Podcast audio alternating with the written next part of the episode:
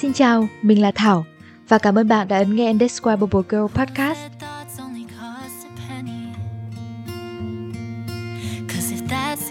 Baby, I'd have plenty.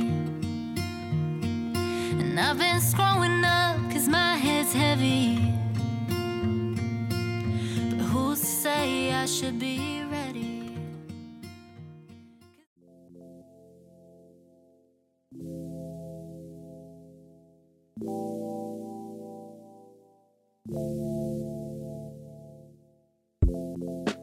Hello mọi người, lại là mình Thảo đây. Để chào được một câu chào như thế này thì mình đã phải thu đi thu lại 5-6 lần các bạn ạ. Không hiểu tại sao, bởi vì là dạo gần đây mình cũng lười ấy, thế cho nên là mình cũng bị gián đoạn cái việc làm podcast. Xong rồi là cũng lâu lâu không làm, thành ra là mình cảm thấy là mình bị thiếu tự nhiên hơn rất nhiều so với ngày xưa. Trước đấy thì mình cũng đã thu âm 2 tập rồi, thế nhưng mà khi mà nghe lại thì mình cảm thấy không ưng lắm về mặt nội dung. Đôi khi là những cái tập podcast của mình ấy, mình thu âm xong rồi mình nghe lại mình thấy là nếu như mà cho mình nghĩ lại mình sẽ không nghĩ như vậy đâu. Rồi là nếu như cho mình thêm thời gian thì mình sẽ suy nghĩ câu chuyện này nó như thế này thế kia. Thế là thành ra là mình đã cancel mất 2 cái tập đấy.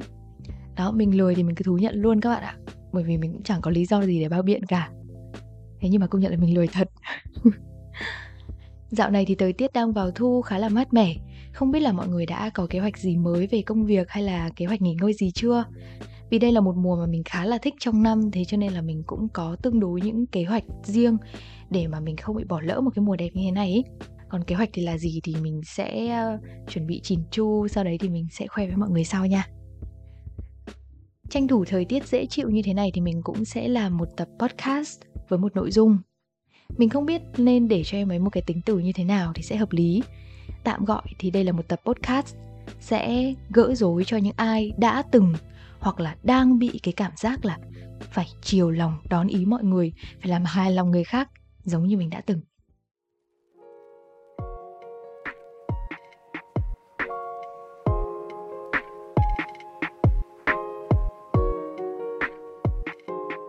Chúng ta sinh ra mỗi người một tính cách, có chăng thì chúng ta học hỏi, lấy cho mình một ai đấy làm hình mẫu hướng đến về mặt phong cách bên ngoài thôi.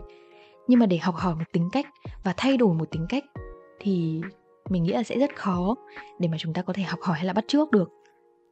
Các cụ thường bảo là cha mẹ sinh con trời sinh tính, và ông trời thì lại rất ưu ái nha, tặng ngay cho mình một cái tính cách cũng khá là ra gì.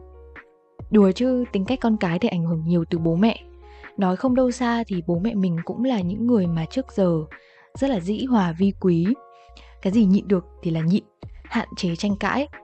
Từ nhỏ thì mình cũng được dạy rằng là mình phải nhìn này, mình phải quan sát, xem là thái độ của người lớn trong nhà như thế nào để cư xử cho nó phù hợp ấy. Thấy ông bà ăn xong thì phải mời tăm này, mời nước này. Thấy khách đến nhà là phải biết nói chuyện nhã nhặn, đi đứng đàng hoàng. Đặc biệt là không được để khách phật lòng. Dạo gần đây thì mọi người có một cái trend đấy là sự khác nhau giữa cái ngữ điệu, cái cách sử dụng từ ngữ của người miền Nam và người miền Bắc ấy.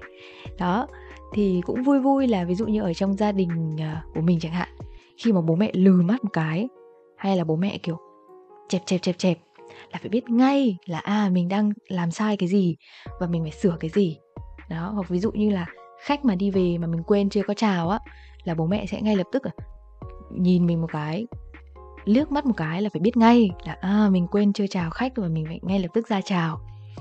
Đó, nói vui vậy thôi, thế nhưng mà mình thấy rằng là đây là một cái điều mà gần như là gia đình truyền thống nào cũng sẽ giáo dục con cái của mình như vậy.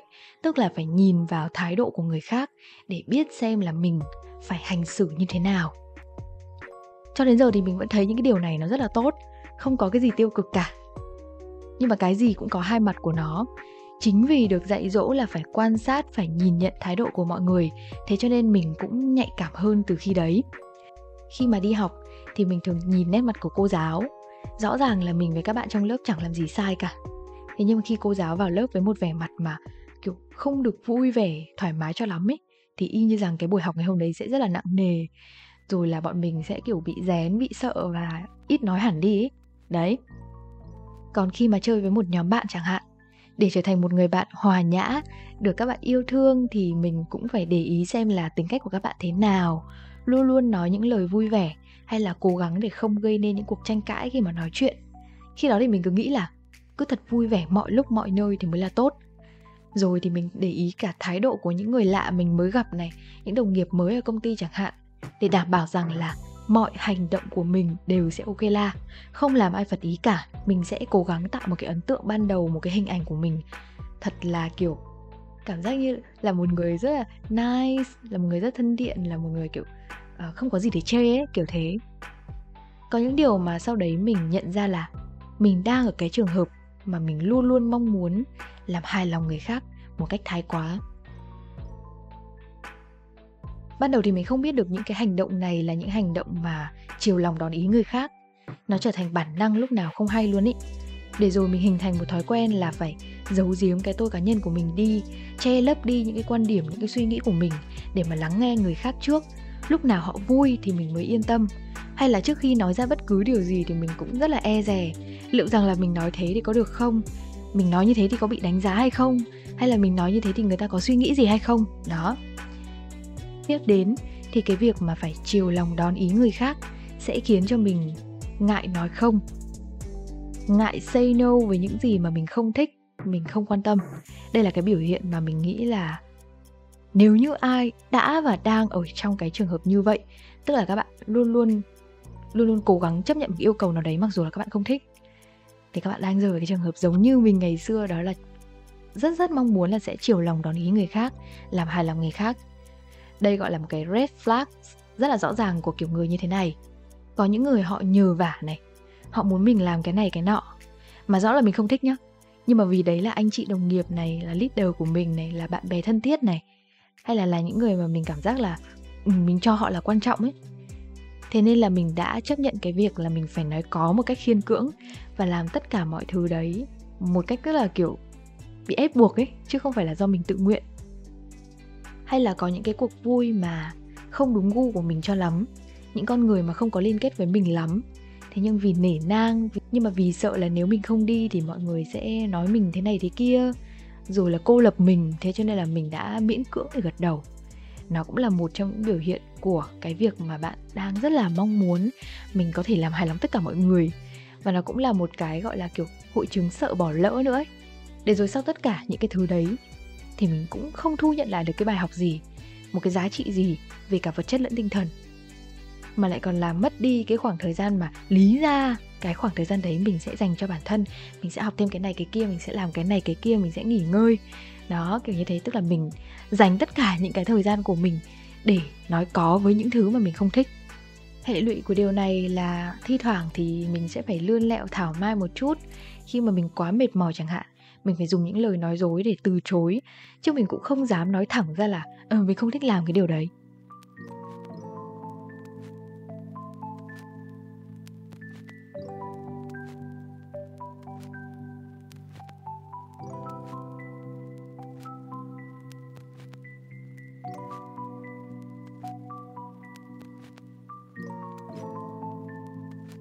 Tiếp theo thì mình kể cho các bạn nghe một câu chuyện. Mình đã từng rơi vào một câu chuyện khá là... phải nói như nào nhỉ? Nó khá là ấm ức ấy. Đó là khi mình làm việc cùng với một chị đồng nghiệp. Thì tất nhiên là mình nhỏ tuổi hơn rồi. Mình và chị ấy thì có cùng một cái trách nhiệm như nhau. Tuy nhiên thì cái vị trí của chị ấy với mình thì lại khác nhau. Do chị ấy lớn tuổi hơn mình, thế cho nên là mình cũng khá là nhún nhường trong mọi cái trường hợp, khá là nghe lời nhá, lúc nào cũng dạ vâng, chị em rất là ngoan. Cho đến một thời gian thì mọi thứ trở nên tiêu cực hơn khi mà mình bị bắt bẻ một vài lỗi sai trong cái lúc mà mình làm việc. Ok, có sai thì có sửa đúng không? Thế nhưng mà ở đây ấy, mình cảm giác là mình đang bị bắt bẻ một cách thái quá. Sau đấy thì mình bắt đầu sợ và mình bắt đầu rén hơn khi mà mình đứng trước mặt của chị ý. Tức là mình luôn luôn nghĩ là mình có lỗi đấy, mình sắp sửa có lỗi đấy, hay là mình làm cái này có ổn không, mình làm cái này có sai không. Mình tự dưng mình có một cái cảm giác là mình không chắc chắn với những gì mình làm nữa. Và có khi là mình chẳng làm cái gì sai cả, thậm chí là chị ý là người sai đi chăng nữa thì mình vẫn 1 tiếng vâng, 2 tiếng dạ và liên tục nói lời xin lỗi. để cho mọi chuyện nó kiểu êm ắng xuống ấy. Mình là một đứa rất là ghét cãi nhau ấy mọi người, và mình thậm chí rất là rén khi mà mình kiểu là nhân vật của một drama nào đấy ấy, kiểu thế. Người ta gọi là cái gì nhỉ?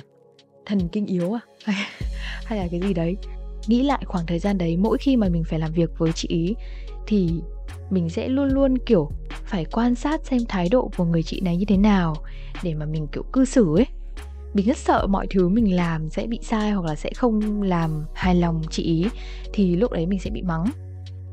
Cho đến một thời điểm mà tất cả mọi chuyện nó tràn ra khỏi cái sức chịu đựng của mình, thì đã có một hôm chị ấy tỏ rõ cái sự khó chịu và bực bội đối với mình trước mặt rất nhiều những người khác. Những cái người mà họ chứng kiến câu chuyện đấy thậm chí họ còn nhìn mình với ánh mắt hơi thương hại một chút. Lúc đấy thì gần như là mình sắp khóc đến nơi rồi, nhưng mà mình đã cố gắng kiềm chế lại để hoàn thành công việc. Nếu như mình lại ấm ức rồi mình để đến những lần làm việc tiếp theo nó cứ như vậy diễn ra, thì mình nghĩ là chắc là sẽ không ổn. Mình nghĩ là thực sự lúc này là không ổn rồi. Mình cũng có tâm sự câu chuyện đấy với những người đồng nghiệp khác, và mình đã quyết định rằng là mình phải nói chuyện với chị ấy một cách thẳng thắn. Mình nói ra những gì mình khó chịu, mình nói ra những gì mà đáng lẽ mình được bày tỏ công khai với chị ấy một cách đàng hoàng luôn. Từ đấy thì mình cảm giác là mình thoải mái hơn khi mà mình chia sẻ được những cái khúc mắc trong lòng mình ra. Hai chị em đóng góp ý lẫn nhau thì mình thoải mái hơn. Và đến hiện tại thì mình cảm giác là mình thoải mái hơn trong cách nói chuyện với chị ý, gỡ bỏ được những cái câu chuyện cũ và tiến tới bày tỏ ý kiến một cách thẳng thắn hơn mà không cần nói úp mở gì cả. Ngày xưa thì có những cái lúc mà mình kiểu ấm ức đến cái mức mà mình chỉ biết up story rồi đợi những người khác hỏi thăm mình ấy. Nhưng mà bây giờ thì mình nghĩ là cái câu chuyện up story nó chỉ là một cái phần rất nhỏ thôi. Mình bày tỏ được nó ra bên ngoài hay là mình giải quyết được nó ở ngoài thực tế nó mới là quan trọng. Và nhờ cái việc này thì mình cảm thấy là bản thân mình trong công việc đã ổn hơn rất là nhiều.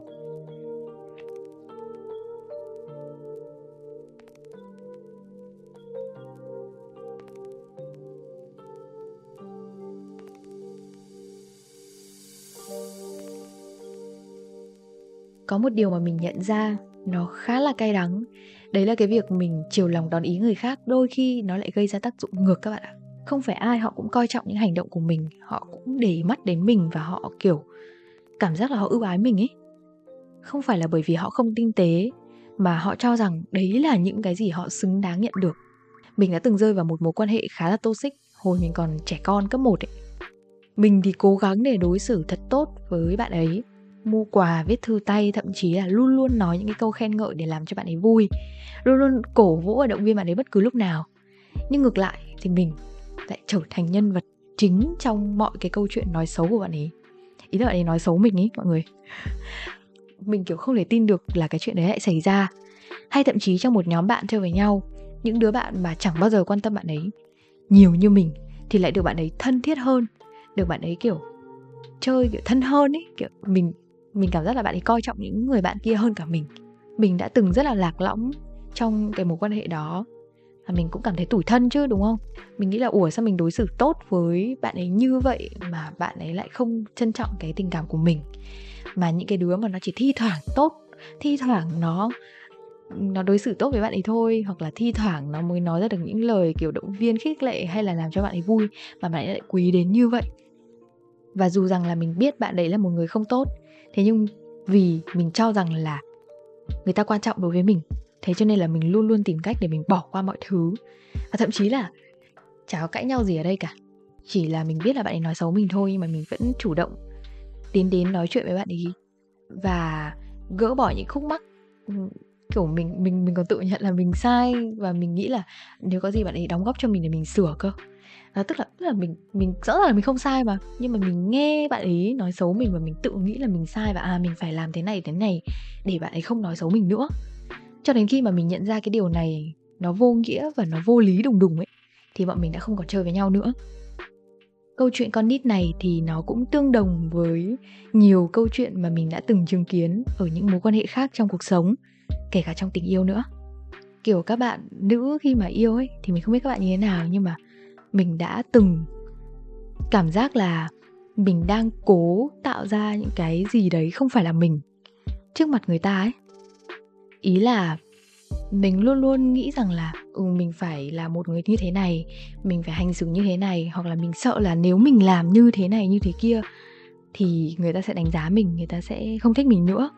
Thì đấy, nó là một cái biểu hiện rất rất rất tiêu cực của cái việc là mình luôn luôn nghĩ rằng mình phải làm hài lòng người khác, mặc dù người ta có cần hay không thì mình không biết nha. Và cuối cùng, chiều lòng đón ý mọi người khiến cho mình bị đồn thổi là một người ba phải, chia bè kéo cánh. Và chính cô giáo cấp 1 của mình cũng đã nói như vậy với mình trước lớp. Buồn lắm chứ. Tất nhiên là cái việc này nó xảy ra không quá nhiều đối với mình, thế nhưng mà mình cũng đã từng rơi vào cái trường hợp đấy rồi. Mình còn nhớ cái đợt đấy là mình chơi với 2 hội bạn. Thì 2 cái hội đấy là 2 cái hội mà kiểu không được đoàn kết cho lắm. Thế xong rồi sau đấy mình lại là một cái người mà chơi được với cả 2 bên ấy. Thành ra là ban đầu là mình cũng không biết là 2 cái nhóm đấy là 2 cái nhóm ghét nhau. Thế nhưng mà mình chơi với một số bạn ở trong nhóm này và chơi với một số bạn trong nhóm kia, cũng không phải là chơi toàn bộ. Thì mình đã bị đồn thổi là mình là một người chia bè kéo cánh, là một người chia rẽ bè phái, gây mất đoàn kết trong lớp. Nhưng mà thực tế thì mình chỉ mong muốn là khi mà mình chơi với một ai đấy thì mình sẽ giữ được một mối quan hệ tốt, và mình không muốn gây ra bất kỳ một cái trận chiến nào căng thẳng, hay là cãi nhau, hay là nói xấu, hay cái gì cả. Đơn giản là mình chỉ muốn có nhiều bạn bè thôi. Và anyway, mọi thứ nó kiểu xảy ra khiến cho mình cảm thấy là đôi khi cái việc mà mình không xác định được rõ ràng, hay là mình không có cái quan điểm rõ ràng ấy, nó khiến cho mình rơi vào những cái trường hợp khá là éo le. Thói quen phải nhìn người khác trước để hành động, nó khiến cho mình cảm giác là mình cũng phải trở nên hơi lươn lẹo một chút ấy. Nó cảm giác nó không được thẳng thắn, nó không được thật, và luôn luôn phải tìm một cái hướng đi gì đấy nó vòng vèo một tí để đảm bảo rằng những cái gì mà mình nói mình làm sẽ không khiến người khác phật ý.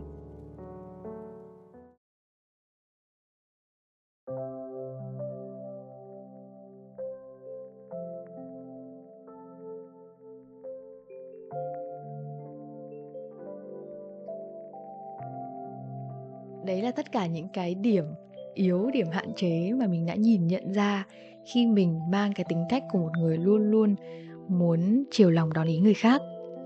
Để tiếp đến cái câu chuyện là mình quyết định từ bỏ cái việc phải làm hài lòng người khác như thế nào, thì nó không xuất phát từ một câu chuyện hay là một tình huống cụ thể nào cả. Chỉ là lâu dần mình nhận ra được là những cái điều này nó không tốt nữa. Và mình cũng chứng kiến rất là nhiều những người giống như mình, họ cũng đang rất là chật vật trong cái hành trình mà thoát ra khỏi cái suy nghĩ đấy và hành động như thế nào. Thì mình cảm giác là mình đã có một cái sự thay đổi nhất định, và mình tự nhận ra rằng là đến lúc mình cần phải hạn chế bớt cái suy nghĩ và cái hành động này lại. Bởi vì nó thực sự là một cái lời cảnh báo, một cái red flag rất là xấu mà mình cần phải hạn chế lại rất rất rất rất nhiều. Đó, thì những cách mình làm đầu tiên đấy là mình tập từ chối thẳng thắn. Cái này mình tin là nó rất khó, và mình thấy đây là một cái khó nhất trong tất cả những điều mình làm. Vì những bạn mà giống như mình ấy sẽ hiểu rằng là nếu như trước đây để từ chối một cái điều gì đấy từ ai đó thì mình thường sẽ phải suy nghĩ lên suy nghĩ xuống, ra là mình nói như thế nào cho hay, nói thế nào cho khéo để cho đối phương không bị phật lòng. Rồi là nếu như nhắn tin thì phải thêm emoji gì vào để cho cảm giác cái tin nhắn của mình nó nhẹ nhàng hơn, nó đỡ bị căng thẳng. Đấy, kiểu như thế. Đến khi mà phải từ chối thẳng thắn một cái điều gì đấy thì sẽ cảm thấy hơi gượng gạo và có một chút không phải là mình. Thế nhưng mà bạn yên tâm, mọi thứ nó không quá ô dề những gì bạn nghĩ đâu. Thẳng thắn ở đây không có nghĩa là bạn nói không một cách thô thiển. Hãy bắt đầu bằng một câu từ chối kèm theo một lý do chính đáng. Ví dụ như là em không nhận lời làm giúp anh giúp chị cái này được rồi, bởi vì hôm nay em làm về mệt, em muốn nghỉ ngơi, và lần khác nếu như rảnh hơn thì em sẽ không từ chối cái lời đề nghị này đâu. Và nếu như có lần khác rảnh hơn thì em hứa em sẽ không từ chối. Câu nói này vừa từ chối một cách thẳng thắn, nhưng mà nó lại không kiểu quá bài trừ những cái lời nhờ vả sau này ấy, mà nó còn kèm thêm một cái thiện chí là ok, nếu như mà tao rảnh thì tao sẽ giúp mày, hoặc là tôi rảnh thì tôi sẽ giúp anh giúp chị chẳng hạn. Đó, thì gần đây mình cũng tập cái cách này. Không phải là mình đem cái cách này ra để thử nghiệm, mà là nếu như mình phải xác định là cái tình huống đấy, cái trường hợp đấy mình không muốn nhận, mình không muốn giúp, hoặc là mình cảm thấy là mình không có đủ sức, mình không có thời gian để giúp đỡ họ, thì mình cũng nên từ chối. Và dạo gần đây thì mình cũng từ chối hầu hết những cái cuộc gặp gỡ, ăn uống, tụ tập không cần thiết, bởi vì mình cảm thấy rằng là bản thân của mình không thoải mái nếu như có mặt ở đấy. Có thể một lúc nào đấy mình sẽ sẵn sàng, mình vẫn sẽ hưởng ứng nhiệt tình những cái cuộc vui đó, nhưng mà nếu như trong cái trường hợp đấy, trong cái ngày hôm đấy, trong cái thời khắc đấy, bản thân của mình không muốn, thì mình sẽ không cố để enjoy nó một cách kiểu khiên cưỡng đâu. Thực ra thì có rất nhiều cách để từ chối, nhưng mà từ chối thế nào cho khéo, cho hay, cho đúng, cho thẳng thắn thì mình nghĩ là đấy là một cách rất là khó và mình cần phải học rất là nhiều, mà nó còn gần như là một kỹ năng luôn ấy. Thứ hai, đó là dám đưa ra lời phản biện. Cái việc mà dám nói lên những quan điểm, những suy nghĩ của mình một cách thẳng thắn là điều mà mình luôn luôn muốn hướng tới trong mọi hoàn cảnh. Cái việc mà che giấu suy nghĩ, né tránh những cái tranh luận ấy, đôi khi nó cũng không khiến cho hình ảnh của bạn thanh lịch hơn đâu, mà nó còn khiến cho mình rơi vào cái thế bị động, dễ bị át vía bởi người khác ấy. Bạn bè chơi với mình thì đều biết rõ một cái tính cách rất là xấu của mình, đấy là mình hay giận dỗi. Khi mà mình giận dỗi thì mình sẽ cực kỳ im lặng, nói chung là mình sẽ im lặng rất lâu và tỏ cái thái độ rất là khó chịu ở trên gương mặt. Mình nghĩ đây cũng là một tác hại của việc là mình quen đi chiều lòng đón ý người khác rồi. Thế cho nên mình cũng mong là mọi người sẽ tự nhìn ra và tự đoán ra được những cái gì mà mình nghĩ. Tức là mình ép người ta phải như vậy. Nhưng mà đâu phải ai cũng giống như mình đâu, đúng không? Và thế là những cái câu chuyện bực bội chẳng được giải quyết, mà nó còn kéo dài hơn, nó còn lê thê hơn, nó còn khó chịu hơn gấp nhiều lần. Từ đấy thì mình cố gắng là mình tập cái thói quen là mình phải phản biện nhiều hơn qua lời nói. Mình thấy cái gì không hài lòng, mình sẽ nói ra, nhưng nói với một thái độ tích cực nhất có thể. Hoặc là chí ít ra thì mình cũng cần phải bày tỏ cảm xúc qua câu chữ này, hay là qua thái độ một chút. Và tất nhiên rồi, mình cảm thấy thoải mái hơn rất nhiều sau khi mà nói được ra những ý kiến của mình, kết hợp với việc là mình lắng nghe thêm một chút này, mình nghĩ kỹ hơn một chút. Thì đôi khi nhá, những cái ý kiến của mình đưa ra ấy, nó sẽ trở thành chùm cuối cực kỳ hữu ích luôn các bạn. Kiểu như là khi mà mình đưa ra ý kiến mà có sự tổng hợp ấy, thì ý kiến của mình sẽ luôn luôn là lời tóm tắt và chốt lại vấn đề. Mọi người sẽ kiểu nể hơn rất là nhiều ấy. Và cuối cùng là tôn trọng những cảm xúc của bản thân. Việc mà chiều lòng đón ý người khác là một cái hành động mà mình đang để cho cảm xúc và suy nghĩ của người khác lên trước bản thân của mình. Điều này lâu dần sẽ làm cho bạn cảm thấy là mình thiếu tự tin hơn và thu mình lại nhiều hơn. Đó từng là câu chuyện của mình, khi mà mình luôn bỏ lỡ những cái gì tốt hơn bởi vì sợ, bởi vì nghĩ là liệu mà mình làm cái này thì thế này thế kia, đấy kiểu thế. Chỉ cần mỗi lần bạn có một suy nghĩ là sẽ định chiều lòng đón ý một ai đó, thì bạn hãy quay lại và hỏi bản thân rằng là: ê, mày có muốn làm như thế không? Mày có thực sự muốn làm như thế không? Nếu nhận được một câu trả lời là không, thì bạn biết là mình cần dừng lại rồi, đúng không? Còn nếu như mà bạn đang không nhận ra được rằng bản thân của mình đang phải chiều lòng đón ý một ai đấy, thì hãy thử một lần, dừng lại tất cả những hành động quen thuộc mà bạn đang làm với họ lại. Nếu như điều này khiến cho họ thay đổi thái độ với bạn, hay là có cái nhìn không tốt về bạn nữa, thì từ đấy là lúc mà bạn thực sự phải chấm dứt luôn cái hành động đấy lại. Điều này thì nó đòi hỏi một nguồn năng lượng nội tại lớn đến từ chính bản thân của bạn. Bản thân của bạn cần được lắng nghe nhiều hơn.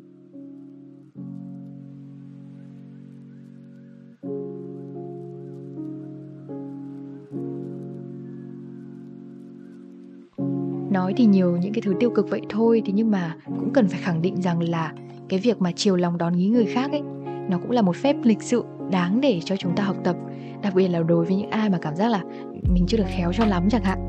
Nó cũng là một cái nét văn hóa của rất là nhiều gia đình truyền thống Việt Nam. Nó giúp cho mình có những hành động tinh tế hơn, lịch thiệp hơn, thanh lịch hơn với mọi người. Và trong nhiều trường hợp thì người mà hay dĩ hòa vi quý ấy, thường là những người mà đem đến sự thoải mái, cân bằng trong những mối quan hệ. Và rất cần những người như vậy ở trong một nhóm bạn để có thể giúp cho chúng ta cân bằng hơn, giúp cho chúng ta hiểu nhau hơn và gắn kết với nhau hơn. Đó. Tuy nhiên thì cái gì quá nó cũng không tốt. Hãy cân bằng đúng lúc, đúng thời điểm để mà quyết định xem là điểm mạnh nào xứng đáng được phát huy ở thời điểm nào. Với mình thì hiện tại mọi thứ có sự thay đổi tích cực hơn, hạn chế chiều lòng đón ý người khác thì giúp cho mình cảm thấy tự tin hơn vào các quyết định của mình này, dám sống nhiều hơn cho bản thân mình và tinh thần của mình. Để rồi hôm nay mình mới có thể ở đây để chia sẻ với các bạn câu chuyện của mình một cách thoải mái như vậy. Này, những ông những bà mà cũng đã hoặc là đang có cái cảm giác mình phải làm hài lòng người khác thì tôi hiểu mấy ông mấy bà quá luôn ấy. Thế nhưng mà tin tôi đi, thay đổi suy nghĩ này một cái thì mọi thứ nó sẽ trở nên nhẹ nhõm hơn, thoải mái hơn rất rất nhiều. Kiểu đầu óc của mình, tư duy của mình nó cũng kiểu mở mang ra hơn ấy. Mọi thứ nó kiểu thông suốt như kiểu ăn xin ung khune vậy á. Và mình muốn nói với các bạn là mình làm gì thì làm, nhưng mà cũng hãy luôn luôn nghĩ cho bản thân mình một chút. Mình tốt, mình vui thì mình mới có thể làm nên những điều tốt hơn được. Ok, và thế là cũng hết chuyện để mà buôn với mọi người rồi. Thế cho nên là mình sẽ kết thúc cái tập podcast hôm nay ở đây. Chúc cho mọi người sẽ có một ngày cuối tuần làm việc hiệu quả. Và tối về thì chill chill nha. Và đừng quên hãy tranh thủ tận hưởng mùa thu tới nha mọi người. Ok, còn bây giờ thì bye bye. See you next time. It's almost over, you say with a sigh. Well, all eyes be better when we make it to the other side.